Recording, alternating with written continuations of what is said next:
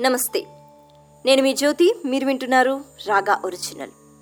మనిషి అన్న తర్వాత ఎన్నో కష్టాలు నష్టాలు అలా శోకాలు వీటిలో మనం మునిగి తేలుతూ ఉంటాం.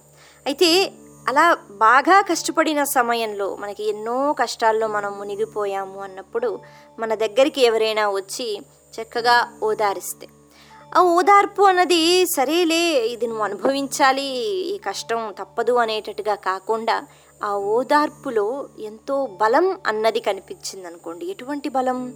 మనోబలం. వాళ్ళు ఆ ఓదార్పుతో మనకి ఒక బలాన్ని ఇచ్చారనుకోండి. ఆ ధైర్యంతో మనం ఆ కష్టాన్ని ఇంకా ఇంకా ఎన్ని కష్టాలు వచ్చినా ఎదుర్కొనే ధైర్యం మనకి వాళ్ళు ఇస్తున్నట్టు అనమాట అలా చాలా తక్కువ మంది ఓదారుస్తూ ఉంటారండి. మన కష్టాల్లో ఎంతోమంది మనతో మాట్లాడుతూ ఉంటారు కానీ చాలా కొద్ది మందితో మనం మాట్లాడినప్పుడు వాళ్ళ ఓదార్పు మనకి మనోధైర్యాన్ని అందిస్తుంది. అయితే ఇది మనుషుల సంగతి. మరి దేవతలకు? భగవంతుడు ఒక అవతార స్వీకరణ చేసినప్పుడు ఆ అవతారంలో ముఖ్యంగా మనిషిగా వచ్చినప్పుడు ఏదైనా జీవిగా వచ్చినప్పుడు ఆ జీవి ఏ కష్టాలు పడాలో ఆ కష్టాలు భగవంతుడు కూడా పడుతూ ఉంటాడు. అలాగే మనిషిగా వచ్చినప్పుడు ఆ కష్టాలు పడతాడు మరి శ్రీరాముడు అనేటప్పటికీ ఆయన మానవ శరీరాన్ని పొందిన తర్వాత శ్రీ మహావిష్ణువు అయిన ఆయన ఎన్నో బాధలు పడ్డాడు. ఇక సీతమ్మ వారి గురించి ప్రత్యేకించి చెప్పుకోవాలా? ఆవిడ పడ్డ బాధలు ముఖ్యంగా అశోకవనంలో ఉన్నప్పుడు ఇక ఆ తర్వాత కూడా ఎన్నో కష్టాలు ఎన్నో నష్టాలు. మనకి ఒక కవి ఉన్నారండి ఆయన పరాశర భట్టు గారు. ఆయన అంటారు అమ్మవారిని స్థుతించినప్పుడు అమ్మా నువ్వు ఎన్నో రూపాల్లో అవతరించావు.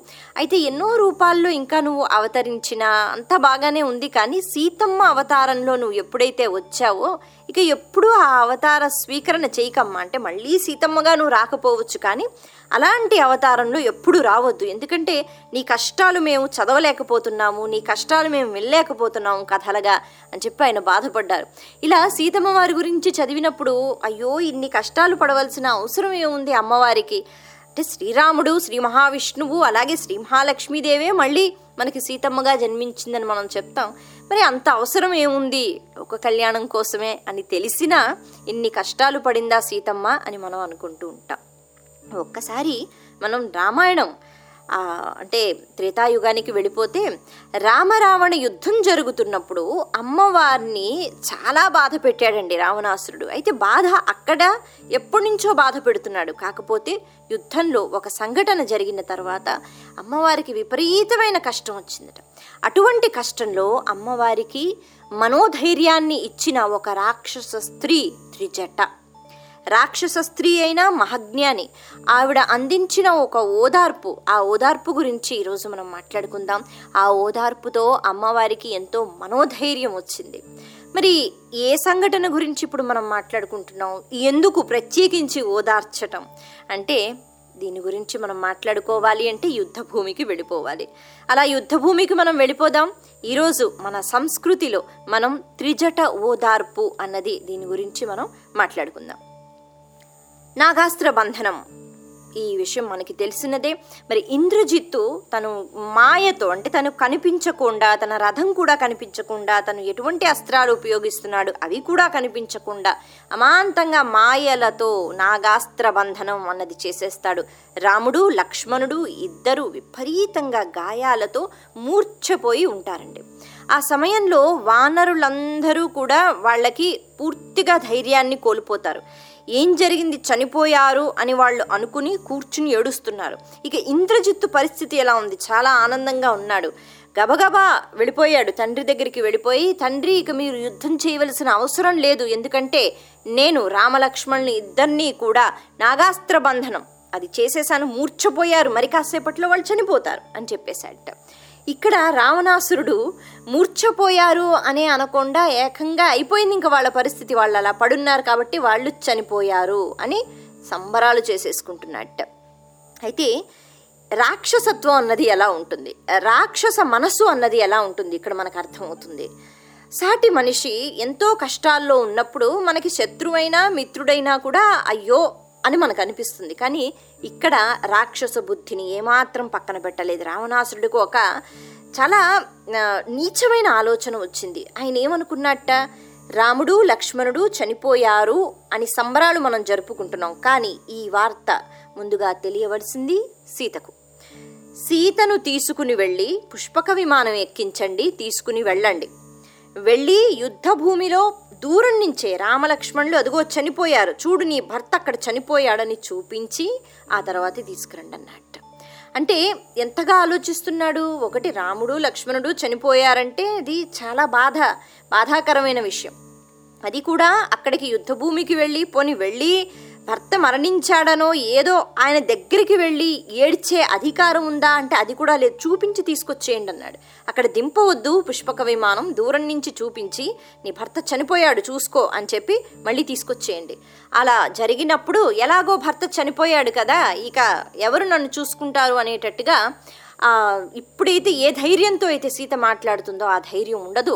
ఆ తర్వాత ఖచ్చితంగా నన్ను వివాహం చేసుకుంటుంది అని అనుకుంటున్నట్ట. రావణాసురుడు. అది రాక్షస బుద్ధి అంటే. కబురు పంపించేట అక్కడ అశోకవనంలో రాక్షస స్త్రీలందరూ ఎవరైతే ఉన్నారో వాళ్ళకి వార్త చెప్పేట సీతమ్మ వారిని తీసుకుని యుద్ధభూమికి వెళ్ళు అని చెప్పారట అందులో కొంతమంది సీతమ్మ వారికి వార్త చెప్పిన వెంటనే ఆవిడ పరిస్థితి ఎలా ఉంది అంటే సీతమ్మనే కాదు సాధారణంగా ఏ స్త్రీకైనా భర్త మరణ వార్త విన్నప్పుడు ఆ పరిస్థితి అన్నది మనం వివరించలేం అంత శక్తి మనకి ఉండదు. ఆవిడ గుండెలు బాదుకుంటూ ఏడుస్తూ పుష్పక విమానం ఎక్కి తీసుకుని వెళ్ళి చూపించారండి. దూరం నుంచి ఆవిడ చూసిందట.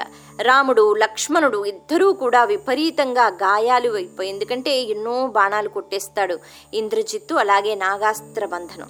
అయితే వాళ్ళు అప్పుడు చనిపోలేదు మనకు ఆ విషయం తెలుసు. ఆ తర్వాత గరుడు వస్తాడు. గరుడు వచ్చి ఈ నాగాస్త్ర బంధనం నుంచి విముక్తుణ్ణి చేయిస్తాడు. ఇక్కడ రాముడు లక్ష్మణుడు ఇద్దరూ లేస్తారు.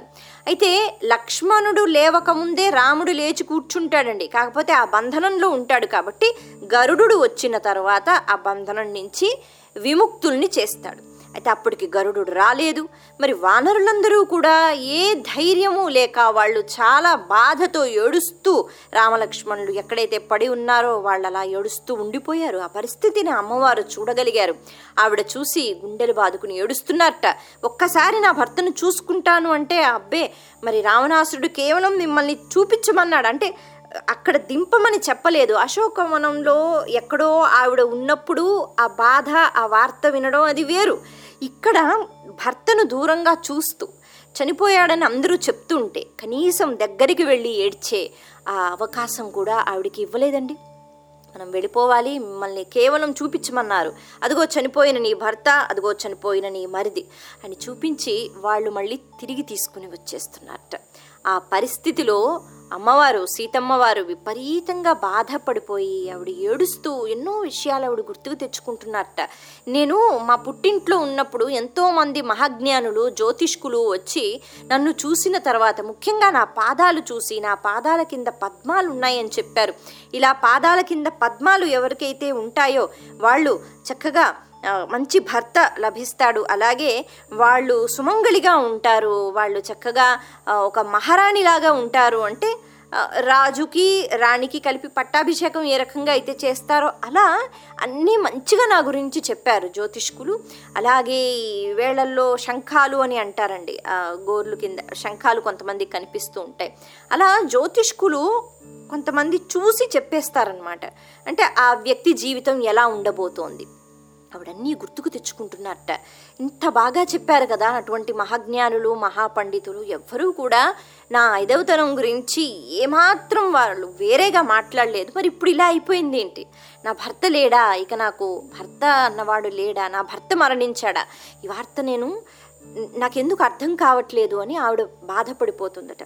ఆ తర్వాత ఆవిడ రామునికి ఉన్న బలం గురించి ఆవిడ గుర్తుకు తెచ్చుకుంటున్నారు. ఆవిడ అంటున్నారు అంటే ఆవిడ రాముడితో మాట్లాడుతున్నట్టుగా రామ మీ దగ్గర వరుణాస్త్రం ఉంది ఆగ్నేయాస్త్రం ఉంది అలాగే ఇంద్రాస్త్రం ఉంది వాయువాస్త్రం ఉంది బ్రహ్మాస్త్రం మీకు తెలుసు బ్రహ్మ శిరోనామకాస్త్రం తెలుసు. ఇన్ని అస్త్రాలు తెలిసి ఉన్నవాడు కేవలం ఒకడు కనపడకుండా మాయతో కొట్టేస్తే ఆ బాణాలతో అలా శరీరం పడిపోయి అలా పడిపోయి ఉన్నాడంటే ఏమిటి దుస్థితి? ఎటువంటి మహానుభావుడివి నువ్వు? ఎటువంటి పరాక్రమవంతుడివి నువ్వు? నీ దగ్గర ఉన్న అస్త్రాలు ఎవరి దగ్గర ఉన్నాయి? నీకు తెలిసిన విద్య ఎవరికి తెలుసు? నీ దగ్గర ఉన్న బలం ఎవరికి ఉంది? అయినా కూడా ఇలా నిస్సహాయ స్థితిలో నువ్వు పడి ఉన్నావా? మాయ వల్ల నువ్వు బంధింపబడ్డావా? ఎటువంటి దుస్థితి వచ్చింది. ఇదంతా నా వల్లే కదా నన్ను వివాహం చేసుకున్న తర్వాత ఈ దుస్థితి అన్నది వచ్చింది. వివాహం అయింది వనవాసానికి వచ్చేసాం ఆ తర్వాత నన్ను రావణాసురుడు తీసుకుని వెళ్ళిపోయాడు. ఇన్ని కష్టాలు నీకు వచ్చాయి ఇవాళ ఇంత బలం ఇంత వీరత్వం ఉన్న ఒక మహానుభావుడు అలా పడిపోయాడని ఆవిడ ఆవిడ్నే నిందించుకుంటూ బాధపడ్డం మొదలుపెట్టిందట. ఇలా ఈ బాధ విపరీతంగా అయిపోయి ఆవిడ చాలా ఏడుస్తూ ఒక్కసారి వెళతాను ఒక్కసారి వెళతానని అడగడము. ఆ రాక్షస స్త్రీలు ఏమీ చేయలేకపోతున్నారండి. వాళ్ళు కూడా బాధపడుతున్నారట కాకపోతే రావణాసురుడు వద్దు అని చెప్పాడు. అందుకని రావణాసురుడు మాట దాటితే ఏం జరుగుతుంది? వాళ్ళకి తెలుసు. వాళ్ళు ఏమీ అనలేక తల్లి ఇందులో మేము చేయగలిగింది ఏమీ లేదు. ఇలా ఆజ్ఞాపించారు కాబట్టి మేము చేస్తున్నాం మమ్మల్ని క్షమించు అని చెప్పి వాళ్ళు ఏమీ చేయలేక తీసుకుని వచ్చేస్తున్నారండి లంకకు. అంటే మళ్ళీ అశోకవనం దగ్గరికి వచ్చేస్తున్నారు. ఆ పరిస్థితుల్లో అక్కడ ఒక రాక్షస స్త్రీ ఆవిడ పేరే త్రిజట. ఆవిడ ఓదార్పు ఎంతో మనోధైర్యాన్ని ఇచ్చిందండి. ఆవిడ ఎంతో చక్కని విషయాన్ని చెప్పిందట సీతమ్మ వారికి. ఆవిడ ఏం చెప్తుంది అంటే తల్లి రాముడు లక్ష్మణుడు మరణించారు అని నువ్వు అనుకుంటున్నావు కానీ వాళ్ళు మరణించలేరు. అంటే వాళ్ళు అలా పడి ఉన్నారు అంటే అర్థం మరణించారని కాదు కదా. రక్తం కనిపిస్తోంది మరి బాణాలు కనిపిస్తున్నాయి వాళ్ళు మూర్చిపోయారని నువ్వు అనుకోవచ్చు కదా. రావణాసురుడు చెప్పినవన్నీ నిజాలా? కాదు కదా. రావణాసురుడు కూడా నువ్వు అనుకున్నట్టే అనుకుంటున్నాడేమో కానీ వాళ్ళు మాత్రం మరణించలేదు. ఇది నేను ఖచ్చితంగా చెప్పగలను. సరే ఇటువంటి కష్టంలో ఏదో నిన్ను ఓదార్చాలి కదా అని నేను ఈ మాట అండం లేదు తల్లి. నా మాట నమ్ము. ఇది నిజం అని నిరూపించటానికి నా దగ్గర ఒక బలవత్తరమైన కారణం ఉంది అని ఆ కారణం గురించి ఆవిడ చెప్తున్నట్టు. అంటే ఏ ఆధారంగా ఆవిడ చెప్తున్నారండి? బ్రతికి ఉన్నారు అని. ఇప్పుడు మనం కథగా చెప్పుకుంటున్నాం కాబట్టి మనకి తెలుసు. ఆ తర్వాత గరుడు వస్తాడు బ్రతికిస్తాడు అని తెలియదు కదా. మరి త్రిజట ఏ కారణంతో ఆ మాట ఆవిడ చెప్తోంది? ఆవిడ మహజ్ఞాని మనం చెప్పుకున్నాం ఇది వరకు ఆవిడ నిందట ఇదం విమానం వైదేహి పుష్పకం నామనామత దివ్యం త్వాం ధారయేన్నైవం యద్యేతౌ గత జీవితౌ అని ఆవిడ చెప్పింది. ఆవిడ అంటోంది ఒకవేళ భర్త మరణించిన స్త్రీ కానీ ఈ పుష్పక విమానాన్ని ఎక్కితే పుష్పక విమానం ఎగరదు. వెంటనే అది అలా కిందకి దిగిపోతుంది. పుష్పక విమానం యొక్క లక్షణం అది. పుష్పక విమానం విధవను తనలో కూర్చోపెట్టుకోదు. అందుకని అమ్మ నువ్వు బాధపడకు. దీని అర్థం ఏమిటి? పుష్పక విమానం ఇప్పటివరకు కిందకి వెళ్ళలేదు. ఇందాకల నుంచి మనం ఆకాశంలోనే ఉన్నాము. నువ్వు చూసావు మరణించావు అని నువ్వు ఏడుస్తున్నావు. కానీ నిజంగా నీ భర్త మరణించి ఉంటే ఈ పుష్పక విమానం ఇదిగో ఇప్పుడు ఎగురుతోందిగా. మనం వెళుతున్నాం అశోకవనానికి. ఇది సాధ్యమయ్యేది కాదు. ఎందుకంటే కేవలం సుమంగళనే ఈ పుష్పక విమానం అన్నది ఎక్కించుకుంటుంది. నాకు తెలుసు కదా. నువ్వు ఇప్పటికీ సౌభాగ్యవతివి. నీ భర్త బ్రతికే ఉన్నాడు కాబట్టి నువ్వు ఎక్కిన ఈ పుష్పక విమానం ఏదైతే ఉందో ఇది ఎగురుతోంది. ఇది నిజంగా నీ భర్త చనిపోయి ఉంటే ఇది ఈ పాటికి అలా కింద దిగిపోయేది. మరి మనం ఎంత ప్రయత్నం చేసినా ఇది పైకి లేచేది కాదు తల్లి. అందుకని నా మాట నమ్ము. ఇలా చెప్పిన వెంటనే ఆవిడికి ఒక్కసారిగా ఎంతో మనోధైర్యం వచ్చింది. ఓహో అవునా? అంటే నా పసుపు కుంకుమలు ఇంకా ఉన్నాయి కాబట్టి నా భర్త మరణించలేదు కాబట్టి పుష్పక విమానం అన్నది ఎగురుతోంది. అని ఉన్నట్టుండి ఆవిడకు ఒక చిన్న ధైర్యం. అయితే మూర్ఛపోయారు మరి గాయాలయ్యాయి ఈ బాధంతా పక్కన పెడితే ఆ మనోధైర్యంతో ఆవిడ మళ్ళీ పూనుకుందండి. ఆవిడ అనుకుందట అంటే లేస్తాడు. నా రాముడు ఇప్పుడు కాకపోతే రేపు రేపు కాకపోతే ఎల్లుండి. ఎప్పుడైనా లేస్తాడు మళ్ళీ యుద్ధం చేస్తాడు నన్ను తీసుకుని వెళ్తాడు. ఎంత చక్కటి ఓదార్పు. మహాజ్ఞాని ఆ రాక్షస స్త్రీ కాబట్టి ఆ మాట చెప్పగలిగింది. లేకపోతే ఎవరికి తెలుస్తుందండి? ఇక్కడ ఆవిడందట. రావణాసురుడు ఎంతో తెలివైనవాడు కానీ ఈ మూర్ఖపు పని చేశాడు. ఆయనకి ఈ విషయం తెలుసో తెలియదో నాకు తెలియదు కానీ ఆయన పుష్పక విమానంలో నిన్ను పంపించటం అన్నది మంచి పనే చేశాడు. ఎందుకంటే ఇప్పుడు నీకు దీని గురించి నేను చెప్పగలిగాను తల్లి. కాబట్టి ఎగురుతోంది మనం వెళుతున్నాము ఇదిగో మనం చేరిపోయాము అశోకవనానికి అంటే నువ్వు బాధపడకు వాళ్ళు కేవలం మూర్చిపోయి ఉంటారు వాళ్ళు చనిపోలేదు అని ఒక చక్కని ఓదార్పుని ఇచ్చిన తర్వాత సీతమ్మ వారు ధైర్యంతో ఆవిడ కూర్చోవడం మొదలుపెట్టారట. ఇదండి ఓదార్పు అంటే. అయితే చాలాసార్లు కొన్ని కష్టాలు ఎలా ఉంటాయి అంటే వాటికి మనకి ఎటువంటి మార్గము కనిపించదు. వాటికి మనం లొంగిపోతూ ఉంటాం. అయితే కష్టాలకి లొంగిపోకుండా వాటిని ఎదుర్కోవాలి. ఎదుర్కోవాలి అంటే మాటల్లో చెప్పేంత తేలిక కాదు. దానికి ఎంతో శక్తి ఉండాలి ఎంతో ధైర్యం ఉండాలి. కొంతమంది ఉంటారు మన దగ్గరికి వచ్చి ఎంతో ధైర్యాన్ని మనకిస్తారు. మనోధైర్యం అన్నది ఇస్తారు. ఈ మనోధైర్యం వల్ల మనం ఇంకా ముందుకు వెళుతూ ఉంటాం.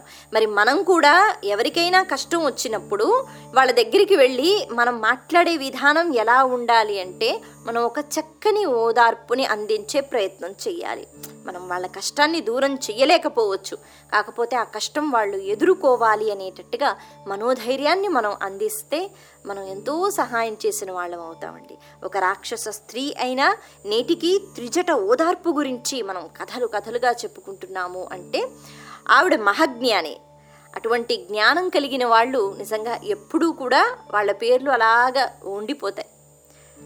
మీరు వింటున్నారు రాగా ఒరిజినల్. ఈరోజు మన సంస్కృతిలో మనం త్రిజట ఓదార్పు అనే సంఘటన గురించి మనం మాట్లాడుకున్నాం.